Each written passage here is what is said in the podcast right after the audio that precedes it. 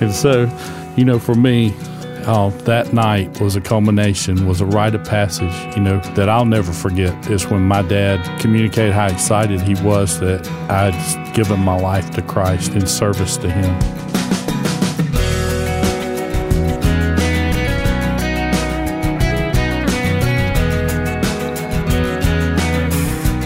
Today on First Person, we're going to hear the testimony of Jim McBride. Welcome to our program. I'm Wayne Shepherd. We're here each week at this time, introducing you to someone whose life has been redeemed by Jesus Christ and dedicated to his service. And you can learn more about First Person and view our schedule of upcoming guests at firstpersoninterview.com. Well, if you don't recognize the name of Jim McBride, just think back a few years to a movie called Facing the Giants and think of the burly opposing football coach in that movie who always had a candy sucker in his mouth. Well, that villain is actually a very godly man who is the executive pastor of Sherwood Baptist Church in Albany, Georgia, and the executive producer of the movies Facing the Giants, Fireproof, and a new one out soon called Courageous. Jim is also the author of a new book just coming out this week titled Rite of Passage, teaching parents how to extend a blessing and guide their children into adulthood. More about the book a little later in today's broadcast. Jim and I recently sat down in my studio and began talking about his background, how he came to Christ, and the difference that has made in his life. From the the time of 1930 on, my family always has owned a carnival business all the rides, all the games, all the food concessions, and uh, that was the life that my father was born into. And so he lived on the road, going week to week, different places, setting up and tearing down the carnival with his uh, father and and brothers. And so I was born into that same uh, family business of uh, the carnival from the time I was old enough to walk. That progressed until uh, the summer of my seventh year. I wound up uh, working at the uh, end of a haunted house. I laid in a casket all day uh, for ten dollars a day, and when people walked by, they, there was a sign that said, "This little boy has been stricken by sleeping disease," and they would peek in, and I would slap the screen, and uh, that was my summer job all my seventh grade year. But I guess the real turning point for me was uh, when I was nine years old, and I came out uh, that year, and my uncle had bought me an ice cream trailer. Uh, was a 15 by 10 foot trailer, and he basically started me in business on my own. Wait a minute, how old were you? Nine years old. And at that point, he said, I'm going to show you how to run the machines today, and then you'll hire and fire your own help. You'll pay your stock and, and collect all the money, and I'll haul this truck from one place to the next each week and set it uh, in spot for you, but then you have to do everything else. Most so, kids start with a lemonade stand yes. with paper cups. You started with an ice cream trailer with machines and. Um, many weeks I, we were playing state fairs mainly that year, and so um, many times I would have two other employees, sometimes three, depending on the day, and uh, many days uh, finish up with uh, eight hundred to a thousand dollars in my pocket that, and having to pay out all the stock. And so a lot of times the milkman would come by and he would uh, check to see if the stand needed any stock, and I would say yes, sir, and he'd say, no, I need to speak to the owner, and I'd say, well, I am the owner, and and they would drive off and go find my uncle or my dad and and say, hey, we need to know if you need anything for that ice cream stand, and they'd say, well, the man that runs it is up there, go talk to him, and he said, no, it's just a nine year old or kid up there, and they said, well, that's the man that runs it, and so they would come back, and I'd finally get the order, but at nine running that business, I began to learn some life lessons that my father uh, taught me about going the extra mile. If you're going to do it, do it, do it with excellence. It didn't take very many times of him coming and inspecting something and asking me to do it a second time till something uh, generated inside of me to want to do it to the point that when he walked in, he was in awe in amazement. Not that he said, "Hey, you need to do it again," but he said, "Nobody's ever done it this good." And so, uh, also another uh, thing that he taught me was looking for the person who's your supervisor or the person over you and just find out what their headaches are and find out how you can help eliminate those headaches. Well, you learned these lessons early then. Yes, and um, and I learned, you know, if you're going to supervise people. I didn't have people working for me any younger than nine. So, yeah, people mostly were adults that worked for me in the ice cream stand. And I learned if you're going to supervise people that are older than you, then you need to understand what respect is and honor because uh, people won't work for you if you don't have that. And so at nine, I learned a lot of life lessons. And it wasn't uh, long after that, uh, sometime around 12 or 13, that he began to let me drive that truck. Oh, uh, up and down the highway. What's, what state were you in? Uh, probably shouldn't name the state, but um, at 16, he bought a tilt-a-whirl which is a major oh, ride. Yeah. And ridden tra- many a tilt-a-whirl in my time. Yeah. Well, I transferred then from from being responsible for an ice cream stand to being responsible for a ride and helping up that and, and take it up and down each week. So, as a young man, did you think that's what life was going to be for you, the same as your I, father? Yes, and uh, was told that often by the family. You know that one day, you know, you're going to be running this uh, like my dad was, and uh, and that was a passion. You know, you you want to be a part of the of the family business, and that was a a big thing for me. And when I got to through with high school and thought that was ahead where I for me where I'd be going.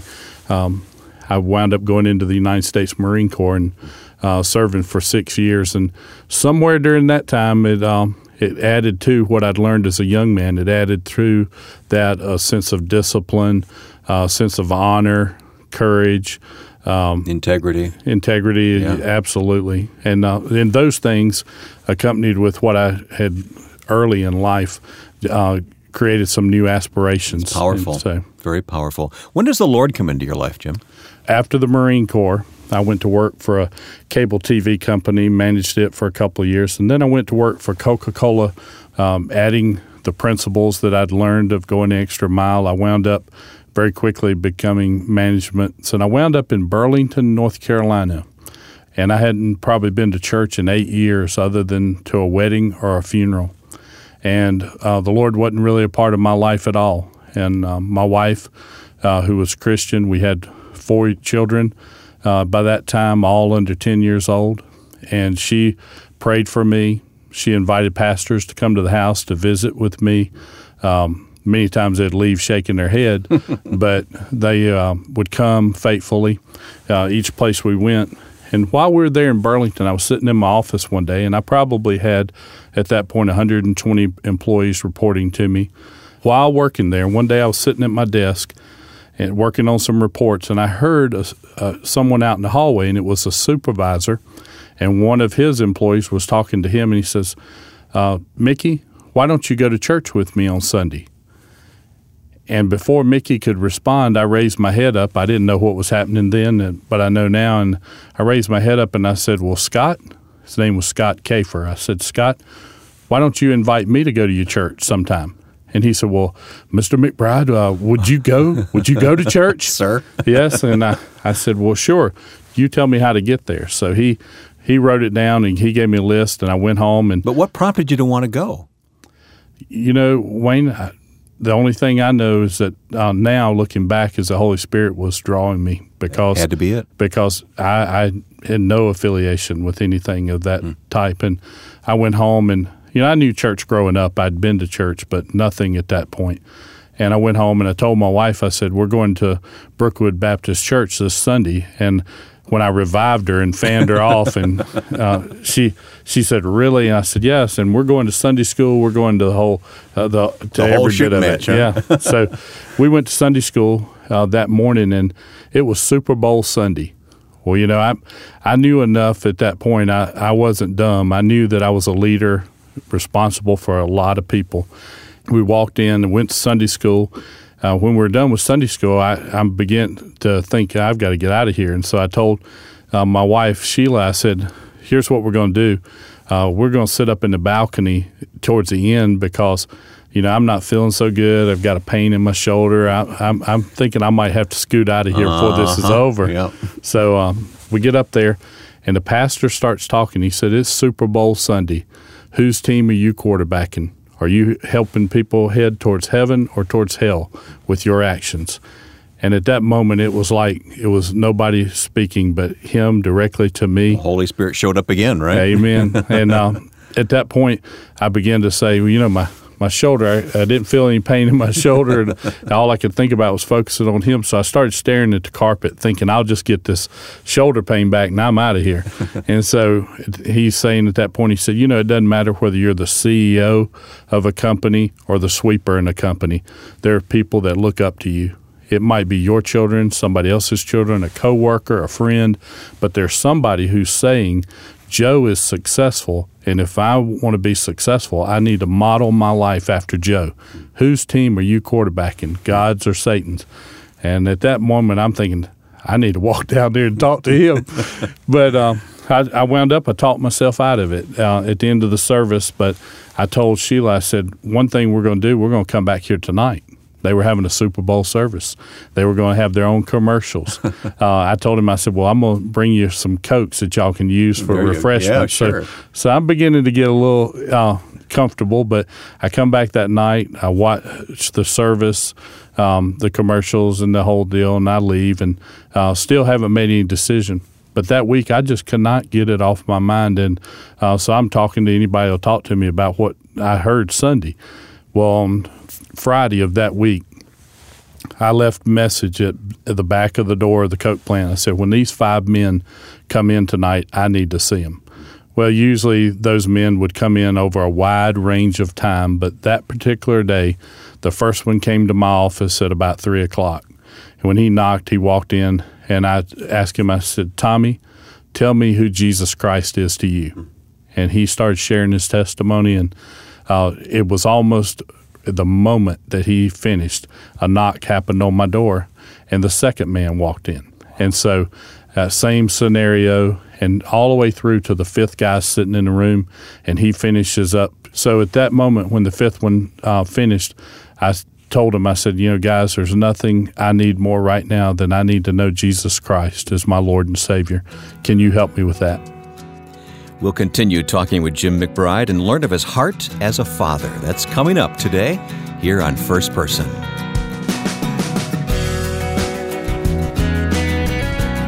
Next time on First Person, we'll talk with a family who have turned their grief into comforting others. You know, God promises us, and we hold on to this promise that He will use the hardest experiences in our lives and He will use them for our ultimate good. He will use the worst things we can imagine for good. And we have just been so blessed to see Him do that. Nancy and David Guthrie join us to share their story of hope in the midst of grief. Join us next time here on First Person. We're talking with Jim McBride on this week's program. Jim's new book is out this week called Rite of Passage. God has given him the gift of leadership and good business sense, but I wanted to know about him as a father. After coming to Christ, and I began to grow, and Promise Keepers was really uh, key in my life. And but I began to fellowship with a lot of men, and began to be in accountability groups and sitting in prayer groups. And one of the things I heard echo back and forth many times were guys saying, you know, I, I never knew if my dad really loved me or I didn't know if my dad uh, was encouraged by what I was doing, if I really had his blessing. And so I heard that among men, I heard it with women, uh, and I said, you know, I want to do something different. You know, I, I, even with my own dad, uh, I knew that he loved me, but I, you know, wasn't sure when I left the carnival business and I went and all these different things mm-hmm. was where he was with all that because he wasn't very vocal about it. Mm. And so many dads aren't. Yes, that's right. A lot of dads are quiet, and it's like um, you you should know I love you, and you shouldn't have to ask. And uh, I wanted to do something different to really give my kids a 25 year uh, jump start on life knowing that when they left my home that they were going forth with their father's blessing with his love with his encouragement and uh, to surround them with a board of directors if you will that would provide spiritual counsel for them i began to pray and sheila and i uh, d- discussed and prayed through how could we do something different with our children? Something that would be um, a rite of passage, a moment for when they would move and from uh, boyhood and and from being a little girl to being a man and a woman. When when God began to move you in this direction, how old were your kids? Um, my kids uh, at that point were in their teenage years. My oldest uh, was around 17. Yeah. And so that was something we began to pray through and, and looking at the elements. I wanted to have some topics that they would talk to, that someone would talk to them about. And as I prayed about it, I began to line up the spiritual board of directors, people that uh, when my kids needed uh, to hear from someone, they would who would they look to if it not me and my wife, but mm-hmm. this some other people around them and trusted so, people. Yes, uh, topics that came up for me, and I suggest in the book that you know that these are flexible. You may have different topics, but mine were faith, hope, love, purity, integrity, and family. And so, with those topics, I, that board of directors, I put a person with every uh, topic, asked them to pray through that topic, uh, what they would say to my child on that topic, and then give them an Ebenezer or a memorial stone, something that would remind them in the future of that conversation. When you stop and think about it, this is something that cultures have done through the ages, and we somehow have lost that, haven't we? Absolutely. Um, you know, many uh, cultures, many uh, other faiths have some kind of rite of passage, some kind of moment that uh, marks that uh, child from moving from being a young person to being responsible. Mm-hmm. And so the, I talk about that in the book too uh, the Maasai tribe in Africa, bar mitzvahs and bat mitzvahs, and, and why there's a need for us to do this. Mm-hmm. And so, um, being very intentional about it. And in your case, you actually have a almost a service that you go through with your kids, right? Yes, it's a ceremony and it's very intentional. Once I line up those uh, board of directors that are people that are familiar with them, once I line them up, I station them on a trail for the guys, and the the girls are in a in, indoor environment. But they go uh, start the day. I pray with them and then I start them on the journey, and they go and visit with each one of those people on those topics. The family person is someone that's uh, maybe a grandparent who yeah. talks to them and gives them that. But Jim, you've got to have a relationship with that child that uh, they will they'll, they'll accept this from you. They'll accept this ceremony from you. If you if you wait until ceremony time to say, here's what we're going to do, and you have no other relationship with them, they're going to reject it, aren't they? Absolutely. This this ceremony is not the, the end all. It, there's a lot of work that has to go on both sides of it. One, to prepare your child and prepare their heart to receive it. But then also, you know, when you acknowledge that, uh, there's still a whole lot of parenting that has to happen mm-hmm. on the mm-hmm. backside. It's just a point that where your child has a. I like to say that what I'm trying to change is when somebody sits down with my son or my daughter in the years to come and they ask them, when did you become a man or when did you become a woman? Mm-hmm. Their response will be, when my dad said I was. Yeah. Or uh, let me tell you what my dad did to. Well, I, I love it for so many reasons, uh, not the least of which what it says and what it communicates to to the young person who's going through that ceremony prescribed by mom and dad, but also to have those role models to look up to, and to have those role models take that seriously so that they know that they're being called to be accountable in these kids' lives as well. Yes, one of the key moments is when we finish up the journey and we go back to the house and we have lunch and then I take a moment to start around that table and I call out each one of those board of directors and I may say to Joe, Joe, I appreciate the prayer warrior you've been for me and for my wife and for our family. And I will, after I affirm him, I'll say, Now, Joe, I'm asking you if you'll stand and look my son in the eye and make the commitment to be that same kind of person for him. And we do that until all the way around the table, every man is standing and my son is sitting down. And at that moment, I look him in the eye and I tell him, I say, the enemy is going to try to tell you all your life that you're the only person that uh, has your particular situation. You need to keep it to yourself and don't share it with anybody else. And God's word said that there's wisdom in many counselors, and these people are standing, making a commitment to be a godly counsel for you and to pray for you. And so there's a time when a little boy stands, sits down but I'm calling out the man in you to stand up and to look these men back in the eye and make a commitment back to them like they've made to you. This is for young men and young women. Yes, my daughters when all those women are standing standing up and I call out the woman in her. A special moment that follows that is when uh, Scripture says that a good wife is a crown to her husband's head. And after all that's they're standing, I share with her that if she'll give me the liberty, I want to acknowledge that is the key man in her life right now since she's not married that I want her to know that she has been a crown to her father's head and I pull out a full crown and place it on her head mm-hmm. right before I pray the prayer of spiritual blessing over her life as her father. Well, our listeners can read more about this, as they say in your book, Rite of Passage, subtitled A Father's Blessing. And it's wonderful, it really is. But before we leave, I want you to circle back to your own father. Going through what you've gone through as the father now, become that son again and talk about that. One of the great moments in my life I'll never forget is the night um, I went to help my dad. He's still in the carnival business today. Uh, and even while I was working at Coke and then later in the church, I would take my kids and go to places he was, uh, help with the carnival business, and let my kids get their, you know, feet dirty, sure. you know, hands dirty, I whatever. that was great fun. Yeah, they they loved it. Uh, and one night when we finished up at around midnight, a chain of circumstances had led to me doing something. Um, with a ring that I had that belonged to the great uncle who started the carnival business, and he had gave it to me, and I felt led of the Lord to give it away to his uh, his daughter, and so I gave it away, did not ask for anything because I believed that was what God was telling me, and my dad had heard about it. So that night, when I let all the kids go, and it was just me and my dad in Manassas, Virginia, underneath the stars uh, raking up the trash out of the stand that he had been running all day. He called me over to his side and he put his hands around me. And um, he said, You know, you don't know that I know what you did uh, with that ring.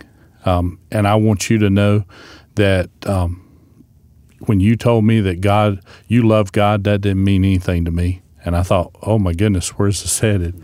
And he said, but when I saw you living for God, that meant everything to me. And he said, I, I had this ring, and he pulled out the ring that I have on my right hand now. He said, I had this ring made, and it's made from gold that belonged to uh, several different uh, people in our family. And I had these seven diamonds put in it. And is that I'm, the ring right there? this there? ring on my hand? And he said, you know, I had this ring made as a symbol of your father seeing you living and loving God and I want you to have it as a gift from your Father, and you have my blessing.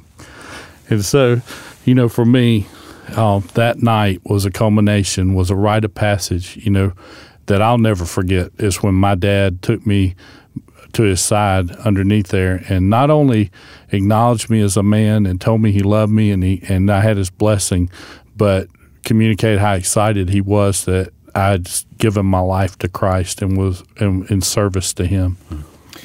You gave a blessing to your kids, and you received a blessing from your own Father. Yes. How you, great is God? You can't outgive God. You can hear how tender this big man's heart is because of what Christ has done in his life. Jim's book will be released this week by Moody Publishers. Again, it's called Rite of Passage, A Father's Blessing, and we'll put additional information and links to the book and even a Facebook page on our website, firstpersoninterview.com. Jim is a member of the team at Sherwood Baptist in Albany, Georgia, which is about to release their latest film, Courageous, on September 30th. Following the success of Facing the Giants and Fireproof, Courageous will again challenge people spiritually through its excellent storytelling, and we'll provide links to more information at firstpersoninterview.com. And between now and the film's release, we'll be featuring some of the cast members here on First Person. Our website, firstpersoninterview.com, contains an audio archive and a schedule of upcoming programs. Firstpersoninterview.com or facebook.com slash firstpersoninterview. Next week, we'll talk with David and Nancy Guthrie. Now, with thanks to my friend and producer Joe Carlson, I'm Wayne Shepherd. We'll see you next time here on First Person.